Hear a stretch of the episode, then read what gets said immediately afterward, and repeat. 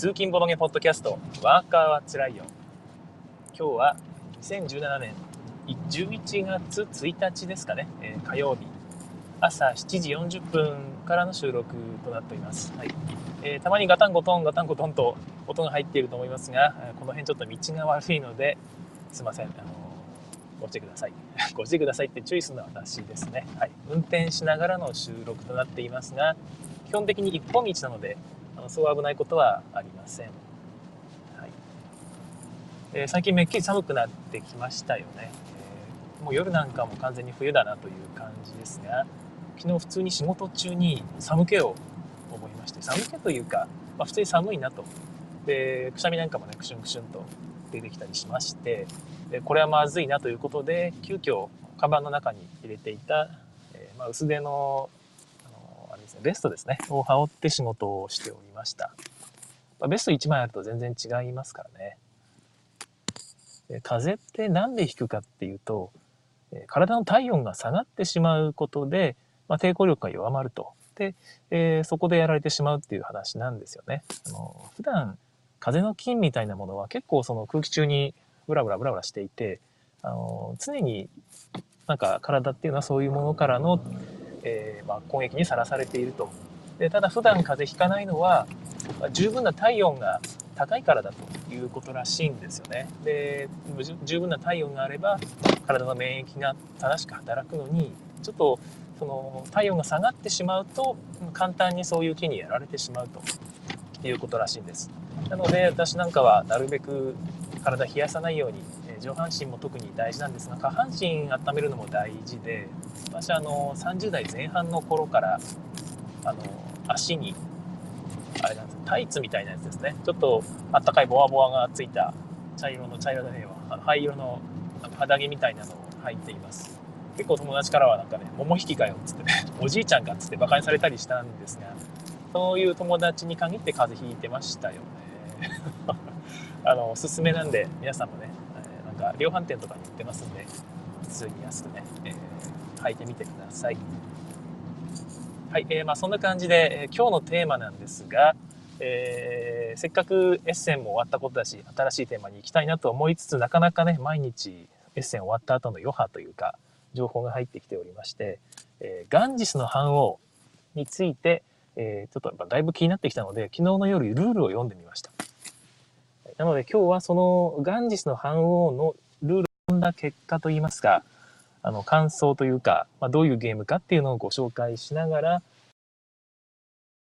えー、今日の、えー、内容を収録していきたいと思います。はいえー、ガンジスの反応と言いますと、私がそれ最初に知ったのは、清水さんのツイートでしたね。えー、その清水さんってルールを読んで、Not for me の方なんですが、まあ、ドーミー常にするわけじゃなくて、あの傑作警報とかも出すので、皆さんもぜひフォローされた方がいいと思うんですが、えー、そういうエッセンの新作のルールを次から次へと読むんですよ。あのバイタリティは本当すごいですね。僕があのボードゲームの情報で一番頼りにしている人かもしれません。はい、清水さんのそのツイートで、まあ、あのガンジスの反応ということで紹介されてたんですよね。ラージャのガンジスのラージャでしたっけね、まあ、そういう感じのタイトルでえ紹介されてたんですがその時の話だと清水さんは Not for me という言い方をされてたんですよ。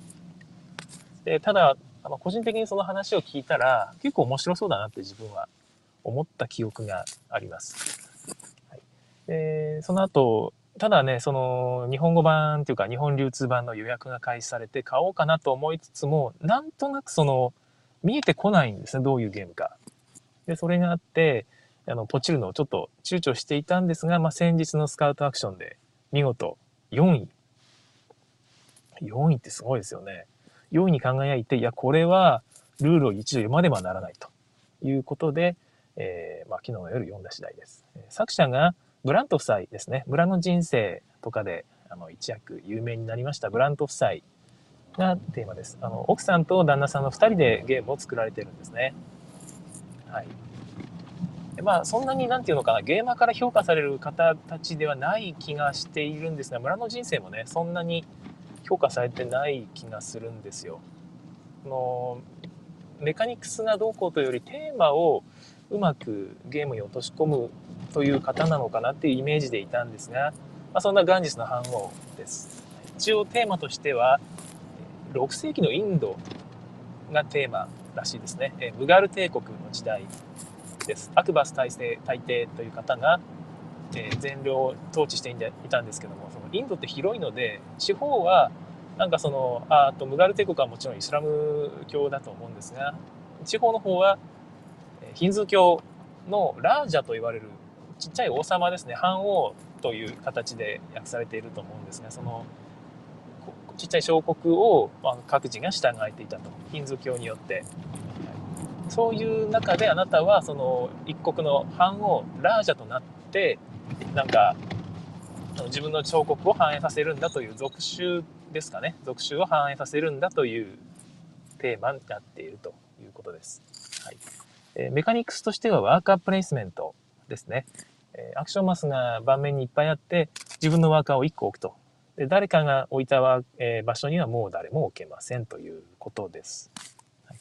でワーカープレイスメントになっているので基本はあの競りといいますか早取りですよね。えー、誰が先にそこに置くんだというキリキリした、えー、なんかそのジレンマを味わえるわけなんですがアクションスペースがとにかく多いのでそんなにその取り合いになるというほど取り合いにはならないのかなという気がしています。で各自最初ワーカー3つずつしかないに対してアクションマスはアクションマス何個ぐらいあるんだろうこれ。30個ぐらいあるのかな。なんかめちゃくちゃいっぱいあるので全然その取り合いになるというよりは、まあ、自分のやりたいことを好き勝手やるんだけども、まあ、たまたまかぶるときついなという感じになっている気がします。はい、でメカニクスはワーカープレイスメントなんですけどもやることはやることですか？楽しみのメインは3つぐらいあります。そのゲームから得られる楽しみっていうのがいくつかあるじゃないですか。そういうものの、えー、一つがまずダイスロールです。手番に何かはワーカーをどっかに置いてやるんですが、まずその資源として、得られるものがダイスなんですよ。ダイスを使ってあの何か買うと。お金っていうものもあるんですが、お金以外の、えー、ワーカーを置くアクションのアクションコストとしてダイスがあります。だからまずダイスを獲得したいんですが、えー、ダイスプールに4色のダイスが、まあ、各12個ずつ合計48個ダイスプールにあって、そこからえー、適当に1個なり2個なりっていうのを取っていくんですよ。ダイスをもらえるっていうアクションがあったりするので。例えば、えっ、ー、と、ダイスを1個、宮殿っていう置く場所があって、そこに宮殿にいっぱいあるんですが、ワーカーを1個置くと。そうすると好きな色のダイスや黄色のダイスを1個もらえるとか、まあ、そういう感じのアクションスペースがあるんですね。ただそこに置いて、え、そこは無料で置けるのでお金はいらないと。で、ダイスが黄色いダイスを1個プールからもらって、もらった瞬間にダイスをコロコロっと振ります。だその出た目の分のまま、出目のまま自分のサプライ、個人サプライに加えるという形ですね。で、こういう形で、えー、自分のダイスサプライに、えー、ダイスを溜め込んでいくことができるんですが、上限が一応10個までとなっています。10個ってだから、そんなに制限じゃないですよね。いっぱいあるから、そこも何て言うか、あのブランド際は緩く作ってある印象があります。はい。あ、そうだ。最初に言っておくんですが、ガンジスの反応から私が受けた印象ですね、は、あの、緩いです。で、いろんな人ですね、ゲノンゲーマーであっても一緒に遊べるゲーマーズゲーム。ゲーマーズゲームじゃないな。いや、だから、ノンゲーマーであっても一緒に遊べる、ちょっとした重めのミドルクラスのゲームっていう印象です。非常によくできたゲームで、僕はこれ、あの、SDJ のノミネートとかになってもおかしくないですね。最悪でも多分、あの、推薦リスト入りはするんじゃないかなという気がしています。ちょっとまあ一回やってみないとわかんないですけどね。ルールからはそういう印象を受けたのと、スカウトアクションで結果を残したということから判断しています。はい、そんな感じで、ま、黄色いダイスを自分の場所に、ダイスプールに加えますね。なんか変な神様のカリっていう名前の女神ですね。女神カリのなんか8本、8本ぐらい手が、いや、10本か。8本手があると思ったら10本だったという、自分の胸のとこにも2本手があったので、合計10本の手を使って、そこの手の上にダイスをこうね、置いていく場所があるっていうことですね。だから合計10個まで貯めれると。そんな感じなので、まず、あの、まあ、ダイスを獲得するときに毎回ダイスロールができるっていう楽しみが一つあります。やっぱりそこで一喜一憂できるっていうのがいいですよね。で、えー、この後ね、ダイス目を使って、ダイス目というか、ダイス目がまあそのままお金になっているので、それでタイルを購入できるんですよね。で、タイルを購入するときにタイルにオレンジの9とかって書いてあるんです。で、オレンジの9って書いてあると、ダイス目、オレンジのダイス目の合計で9以上を支払えば、そのタイルが獲得できますよっていう感じになってるんですね。はい。何しろまずその、ダイスロールを毎回する楽しみがありますよと。で、お金にな、基本的にお金になっているので、あの、高い目出ろ出ろってこうね、念じながら毎回触れるっていう感じです。はい。もう一つの楽しみが、えタイル派の配置ですね。タイルプレイスメントにもなっています。各自が個人ボードを持っていまして、えー、っと、どれぐらいの盤面だったかな？何だったかな？えー、っと、忘れましたね。縦、縦4ぐらいですかね？縦4、横7ぐらい、ちょっと忘れちゃいましたけど、それぐらいの幅のマス目が書かれた、個人ボードを各自持っていまして、一番上の段の真ん中に自分の家が、住居が書いてあります。で、そこのお家から、え、自分のその領土ですね、領土に対してタイルをこう、つなげて広げていくと、まあ、自分の領土がどんどんどんどんね、反映していくという感じです。で、タイルを取ってきて、そこに置くんですけども、タイルにその品物の絵が描いてあると、後でその品物3種類あります。なんだか巻物とか、なんかそんな感じですね。そういうものを増やしていくと、そのセットによってお金がたくさんもらえるようになると。後で収入みたいなマスがあるので、その収入みたいなマスに置くと、そこの品物が多ければ多いほど収入が増えていくという感じで、まずタイルを置いていきながら、え自分の領土をね、箱庭感覚で増やしていくっていう楽しみがもう一つあります。でこれも多分誰でも楽しいと思うんですよね。え自分のところ巻物増えてきたぞとか。ってことは、あそこの巻物で、まあ、巻物をもらえる収入マスって言いましたけど、結局マーケットなんですね。市場っていうアクションスペースがあって、そこにあのワーカーを置くと、自分が持っている品物の種類ごと、最大3種類ですよね。この種類、巻物に対して、え売ります。何に対して売りますっていうのを、その、一箇所ずつお金に変えていくことができると。で、タイルには巻物2とか、えー、巻物3とか、他に何があったっけな？島の種類。なんか石とかあったんだっけ？なんかそんな感じの、じゃあ、その、なんとか、米、米とかね、米5とかみたいな、米の3とかね、そういう数字が書かれてて、米なら米で3、1つだけ選んで売れると。で、じゃあ米の自分が持ってるタイルの中では、米の5が一番大きいから、米の5売ろう。米の5と、えー、巻物の3とで、ちょうど今2種類しかないから合計5で5金もらえますみたいな感じですよね。で米ではなかった気がするんですけど、なんだかなんか袋みたいなやつと巻物、巻物っていうか絹織物ですかね。ともう1個なんか書いてあったかな。まあ、そんな感じの3種類の品物を、はい、持っていきます。もしくは1種類の品物を全て合計した金額をもらえたりっていうアクションマスもあったりします。ここはダイスが1個、えー、何でもいいから支払わなきゃいけないみたいな感じですね。はい。こんな感じで自分の領土をどんどん拡張していきながら、今俺はこの木の織物をすげえいっぱい集めてるから、まとめてお金もらえるぞという感じの楽しみ方ですよね。はい。で、さらにタイルプレイスメントの部分が、タイルに道が書いてあると。えー、上下左右につながる道なっていてそこをつなげていくとこう道がどんどんどんどん自分の住居からつながっていくんですね。置く時は、えー、最低1箇所は道がつながっていなきゃいけないそうです。で自分の住居から、えー、今置いたタイルまで一本道でつながっている必要があってまあそういうふうに置いていけば必ずそうなりますよね、はい、で、えー、自分のその配置するタイルを配置する場所の周辺ずっとその外外周ですよね。外周に、え細かくなんかボーナスポイントが書かれていて、そこの場所に到達すると、例えば、まあ、4金もらえるですとか、ダイスが新しくもらえるですとか、そういう効果がちょっともらえたりすると。だから、配置しながらも、まず、自分の資源も増えるし、道がつながっていくことで、えなんかね、あのまた嬉しいボーナスもあるし、えー、ちょっとそのつなぎ方で悩ましいと、うん、どうしようって悩み悩んだりもできるという、まあ、タイル配置の楽しみ方もあります。はい、もう一個が、えー、常なんか随所でもらえるボーナスですね。あの今もそのタイル配置のところでも言いましたけどもタイル配置していくと本当いろんなボーナスがもらえるんですよ。で、えー、それ以外にも川っていうのがあって川をこう登っていくともうもうそのとにかく止まった場所川にずっとマス目がこう書いてあるんですけど全てのマスにいいことが書いてあってで進めると何かしらもらえるとだから今ちょっとあれ足りねえなって思った時に盤面を見渡すと何かしらどっかでもらえるようになってるんですね黄色い台紙足りねえなとかお金足りねえなとかいう時になんとかなるようになってるんですよ。で、逆に何も考えずに、ひょいと何かやった時でも、なんかそのボーナスがついてくるので、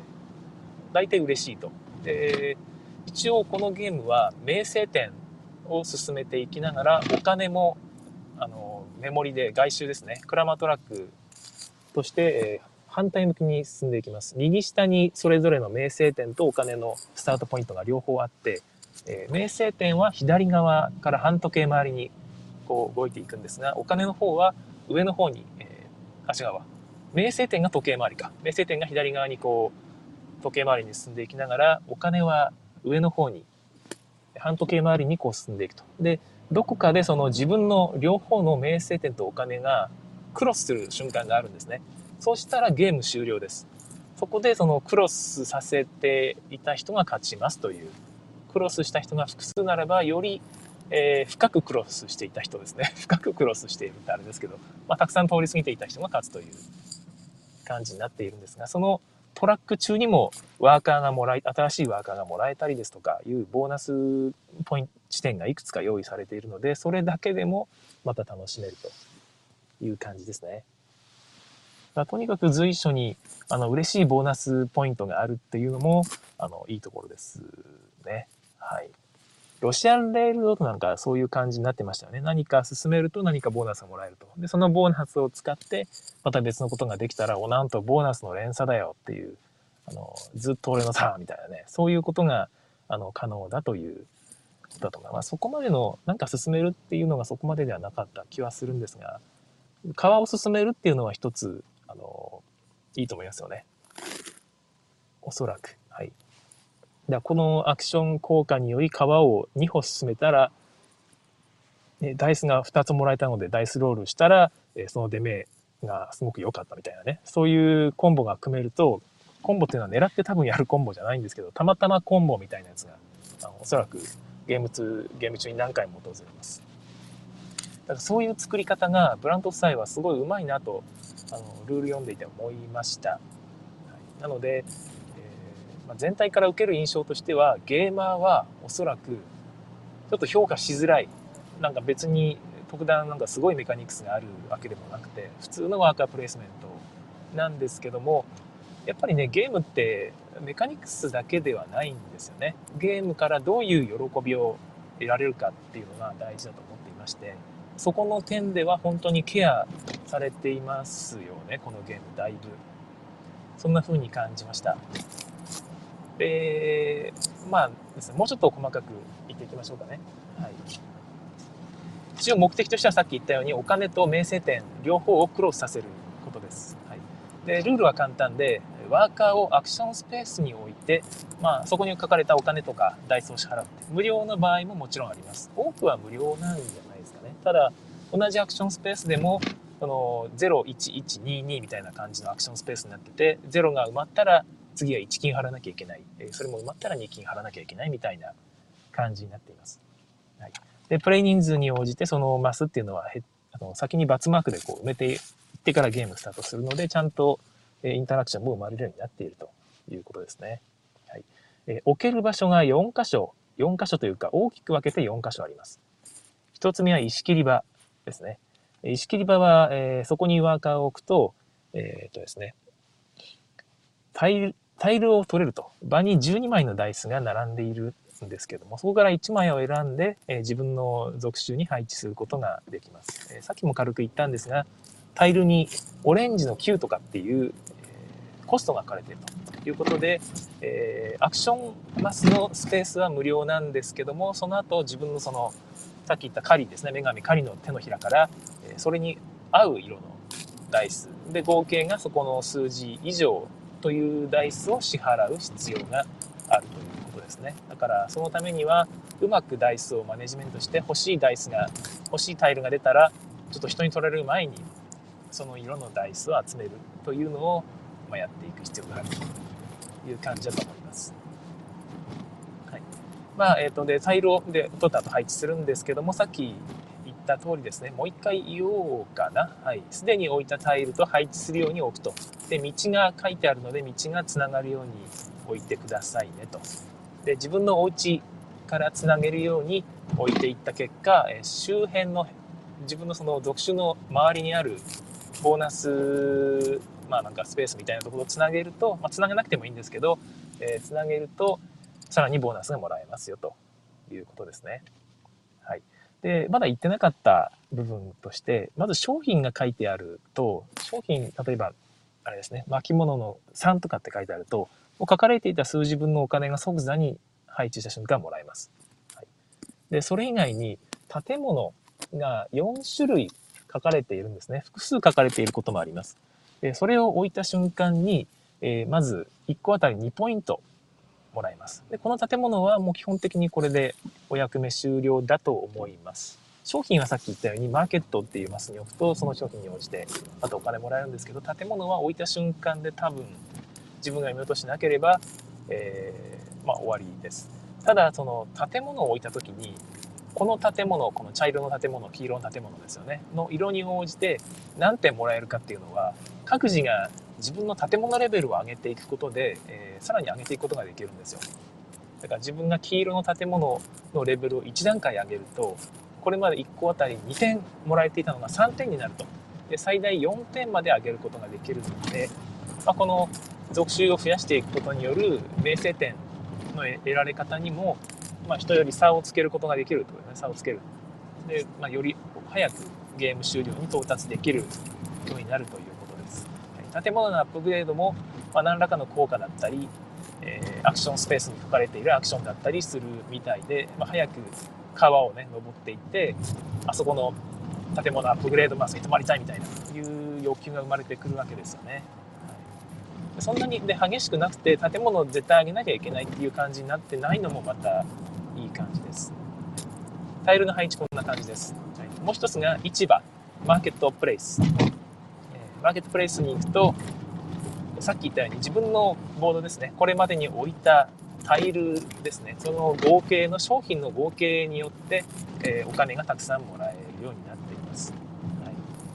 まあ、売り方2種類、2パターンで、えー、各種類1箇所ずつ商品選んでその価値分のお金がもらえますよと。もう1個は1種類の商品全ての数字の合計分もらいますただしこちらはダイスが1つコストとして必要ですとお金を効率よく稼ぐならばやっぱり1種類の品物をどんどんどんどん溜め込んでいってまとめてドカン10金みたいな感じでねもらいたいわけなんですけどもこの辺はどうなっているのかな？ちょっとなんかアクションが取りやっぱりねみんな集中すると思うので余ってない可能性があるんですよね。そうした場合に、うん、あのいろんな手段で取れるようになっているといいのかな。あんまり1箇所に集めてしまうと、その1箇所でもらえるっていうアクションマスが埋まってしまった場合に、もう収入手段がなくなってしまうという可能性がちょっとある気がします。はい。まんべんなく取った方がいいのか、まあ、なんとも言えないところですね。はい、それが市場です。もう一個が港ですね。港に船が止まっていて、そこにこの1、2、3っていうダイスを置く場所があります。まずだあのアクションスペースに自分のワーカーを置かなきゃいけないんですけども、そこのお金が、えっ、ー、と、0金、0金から2金ですね。あの早く置いた人は0金で、まず船を動かせますよと。その後、手元から1の目のダイスを置くと、えー、自分の船を川を遡るらせることができるんですね。一歩だけ進めることができます。で、2の、えー、ダイスを、えー、支払うと、1歩か2歩ですね。1歩か2歩進める。3を支払うと1歩から3歩まで進めるということで、なんと港は1から3のダイスがないと使えないんですね。ちっちゃい出目、さっきあの、出目が大きいとお金になるって言いましたけど、ここはなんとちっちゃい数字じゃないと港進められませんというところです。ここがまた面白い効果になっていますよね。うまいですよね。ちっちゃい出目が出たなら出たで、じゃあ港を進めようかっていうことができると。で全くそれが出ないと港進められないので、寂しいねということになるんですよね。港の方を進めると、例えば、えー、港じゃねえわ。川を進めると、その川の方にマス目が書いてあって、そこはもう完全にすごろくみたいになってるんですが、そこの各マスに、例えばダイス2個もらえますとか、えー、カルマがもらえますとか、2カルマですね。2カルマもらえる。えー、カルマについてはまた後で説明します。でももしくは4金もらえるとかね単純にお金がもらえますとかそういうマスがありますねでこれを進めていくと途中にワーカーが置いてあるので自分のワーカーを増やすということもできるようになっています。さっき言いましたけど名声点を増やしていってもそこで1個ワーカーが得られますしお金を増やしていってもどっかでワーカーが得られるという形になっています、はい、これは港でした、はい、で最後のスペースが宮殿です。えー、宮殿スペースは、まあ、いろんなことができるようになっています。なんかコメントが、はい、あ、ヤスさんから、はい、ガンジスを買うかどうか、これを聞いて決めようと思います。ちょっと責任重大ですね。はい。はい。まあまあ、すでに申し上げた通り、ノンゲーマーにもできるボードゲームという形になっていると思います。中量級ボードゲームということで、まあ、おすすめな気がしますね。そういうのを求めている人にはすごくおすすめだと思います。はいえ最後のアクションスペース、宮殿。こちらダイソーを使っていろんな効果をもらいます。もうすべて言いますね、今。いきますね。一個一個言っていきます。えー、一つ目、ダイス交換。例えば、青ダイス1個を払って、オレンジダイスの2個ゲットするという。一応拡大になっているので、あの、足踏みしてる感じじゃないですよね。必ず拡大するという感じです。色を変えつつもダイスの数を増やせるということで、結構多分人気スペースになるんじゃないかと思います。ただその資源、手元にね、その資源となる、資源というか、コストとなるダイスの色が1個ないと、まあ、もらえませんからね。例えば、1の出目持ってても俺船進めたくないしいらねえんだよなって時に、ここに置いて、青を払ってオレンジダイス2個サプライからゲットすると。でその後そのダイス2個コロコロっと振って、いい目が出たらラッキーですよね。ダイスは増えるし、えー、出目もね、1から変わるし、それを使ってタイルを取ればいいとかね、えー、思えるわけです。これダイス交換のスペースです。今、宮殿のいろんなスペースについてお話ししています。もう一個え、好きなダイスを1個ゲットするというスペースです。ここもまあ割と最初は使いますよね。おそらくダイスがないと始まらないから、まずここに置くっていう感じになっていく気がします。はいえー、もう一個はですね、2金と、えー、ダイスを好きなだけ振り直せるという場所です。ここものダイスを振り直すだけってじゃなくて、2金もらえるってところが、ブランド夫妻っぽいですよね。振って嫌なことはなんか出目下がっちゃったじゃん逆にっていうだけじゃなくて、まあでも2金もらえたからいっかという悲しい思いをしなくて済むようになっている感じがしますね。はい。で、他は、えっと、ダイス目に応じたアクションスペースです。1の出目が必要なんですが、なんとスタピンになれる上に、え2名制ポイントがもらえます。だから1の出目が出たからといって、えー、悲観する必要はないと。港でも使えるし、ここもね、いち早く出せば、スタピになれる上に2名声もらえますよっていうことですよね。はい。え2の出目。えー、算出タイルと好きなダイス2個です。算出タイルっていうのは、まあ、深く考えなくてよくて、くじ引きです。裏向きのタイルが30枚ぐらいあって、それから1枚引くとそこにダイスがもらえますとか、お金がもらえますとか、なんか建物アップグレードできますっていう。建物のアップグレードっていうのは、さっき言ったあの、タイルを買った時にタイルに4色の建物が書いてあって、1個あたり2点もらえるんだけど、アップグレードしていくと、黄色については3点になったり、4点になったりっていう風に増やしていけるっていうやつですね。まあ、そういう効果がタイルの方にいろいろ書いてあって、イエーイ、いいことあったっていうくじ引きができるっていうのが2の出目ですね。いいですよね、これ。かなりいい気がしますよね。人気スペースになるんじゃないでしょうか。はいえー、3番が2カルマと1ダイス。ダイスがもらえる上にカルマがもらえる。ちょっともうカルマの話をここでしちゃいましょうかね。カルマっていうのは、えー、自分各自が持つリソースで3、3つまでカルマを持つことができます。で、1カルマを払うと、え好きなダイスを裏返せると1の出目を6にできる2の出目を4にできる3の出目を4にできるっていうそういう裏返せるっていうだけのものです大したものではないんですけど、まあ、これを使うとまたいろいろなんか窮地を脱することができる嬉しさっていうのがおそらくありますよね、はい、ちょっとガタガタガタっとしてると思います。はいすいません、はい、そんな感じものがカルマで、えー、2カルマもらえるっていうのは結構強いと思いますよね。3の出目でこれっていうのはまあやっぱりちょっと低いからってことですかね。4のダイスを使うと3金と建物改築が、えー、できます。やっぱりちょっと大きい出目もそれはそれで強いんですね、はい、5 5を使うと自分の属州に置いたあ属州というか自分の、あの領土ですね。領土に置いたそのタイル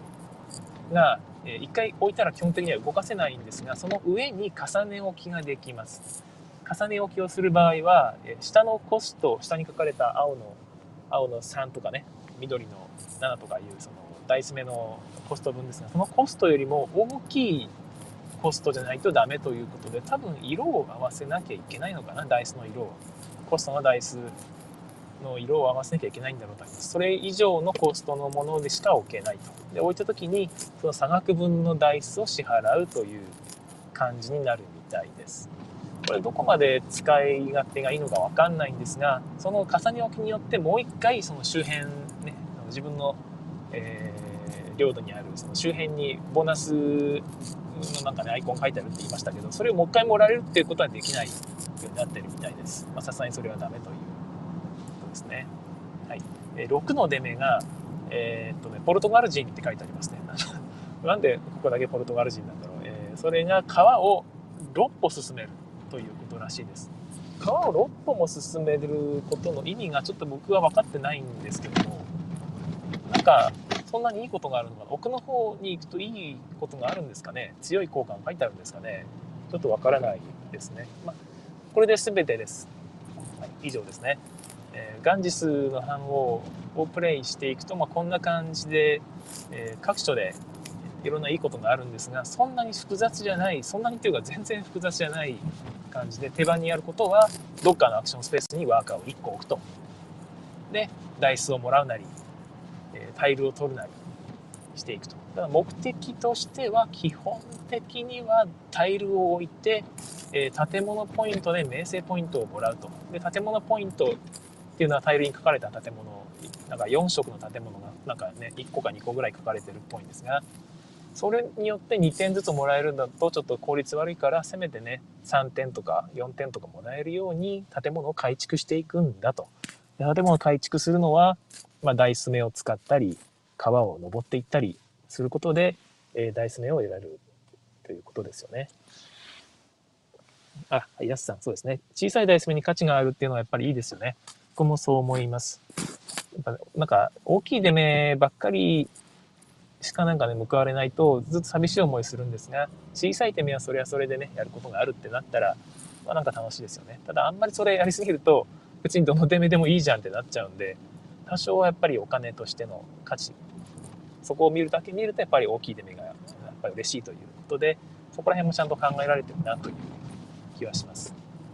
はい、で、えっ、ー、とそうですね、えーと、基本的にはタイルを置いていくことで名声点を得るというのが目的になりそうな気がします。それ以外で名声点を獲得することがあんまりなさそうなんですよね。建物をうまく、えー、配置していきたいんですがそればっかりだとその結局商品が書かれたタイルが取れませんからそうするとお金に宿泊すると。じゃあじゃあお金をね得るにはどうしたらいいかってやっぱ商品なんですけどもそこのバランスですよね。でここでそのこの多分このゲーム唯一のメカニクスというか斬新なメカニクスと言っていいと思うんですがその名声点とお金がクロスしたところですよね。そこで、えー、勝利が勝利というかゲームが終了するというか、まあ、多分そこに到達した人が勝つので、えー、そこのバランスを取りつつもどっちを進めていくのかっていうところだなんでしょうね。名声ばっかり進めて、えー、まあお金はあんまり稼がずというか稼いだものはそこを使っちゃうとアクションマスとかで使っちゃうっていう風にしていくこともできると思うんですが逆に名声点はほったらかしてお金をねガンガンガンガン稼ぐっていうプレイも可能なようにデザインされてますよね。そこのまた戦略の幅も幅といいますかねまあちょっと違いも出てきたりして、えー、人によってはなんかなんつうか俺はちょっと人と違うことしたぞみたいな 楽しみ方もできるんじゃないですかね。はい。ガンジスの版を自分は一応もうポチろうかなという気分になっていますがやっぱりその最後の一押しができないのが結局ゲーマーズゲームかと言われると僕はそうじゃないと思うのでこれは何度も言ってますがライトゲーマーにも受ける割とそのシンプルめのなんかちょっとしたマネジメントゲームといいますかねいう感じになっている気がするので、まあ、幅間口が広いで幅広いいろんな人に楽しんでもらえるという良いゲームな気がしますだ。その分ゲーマーにはいやまあこれパーティーゲームじゃないの？というぐらい運要素は強い気がするんですよね。どうなんだろうな。まあ、でも毎回資源取るときにダイス振りますから、そこで一喜一憂っていうのはちょっとあると思うんですけど、まあ、いろんな人が楽しめる気はしますよね。はい、やっぱ買おうかな。うん。今日中にポチっちゃおうかなと思います。はい。まあ、そんな感じのゲームでございました。ちょっと長くなってしまいましたね。はい。えー、今日はこんなところで終わろうと思います。はい。えー、それでは今日も これから仕事なので頑張りたいと思います。えー、今日またね、帰ったら帰ったら夜までちゃんと予約残ってるといいですけど、これ聞いた人がこぞってポチってなくなったりとか、そんなことはないですよね。えまあ、7人しか聞いてないので、多分大丈夫だと思います。帰ってから皆さんもポチりましょう。えー、仕事帰りにこれ聞いてる方は、お仕事お疲れ様でございました。え、今日はここまでにしたいと思います。今日は聞いていただきましてありがとうございました。また次回更新をお楽しみに。さよなら。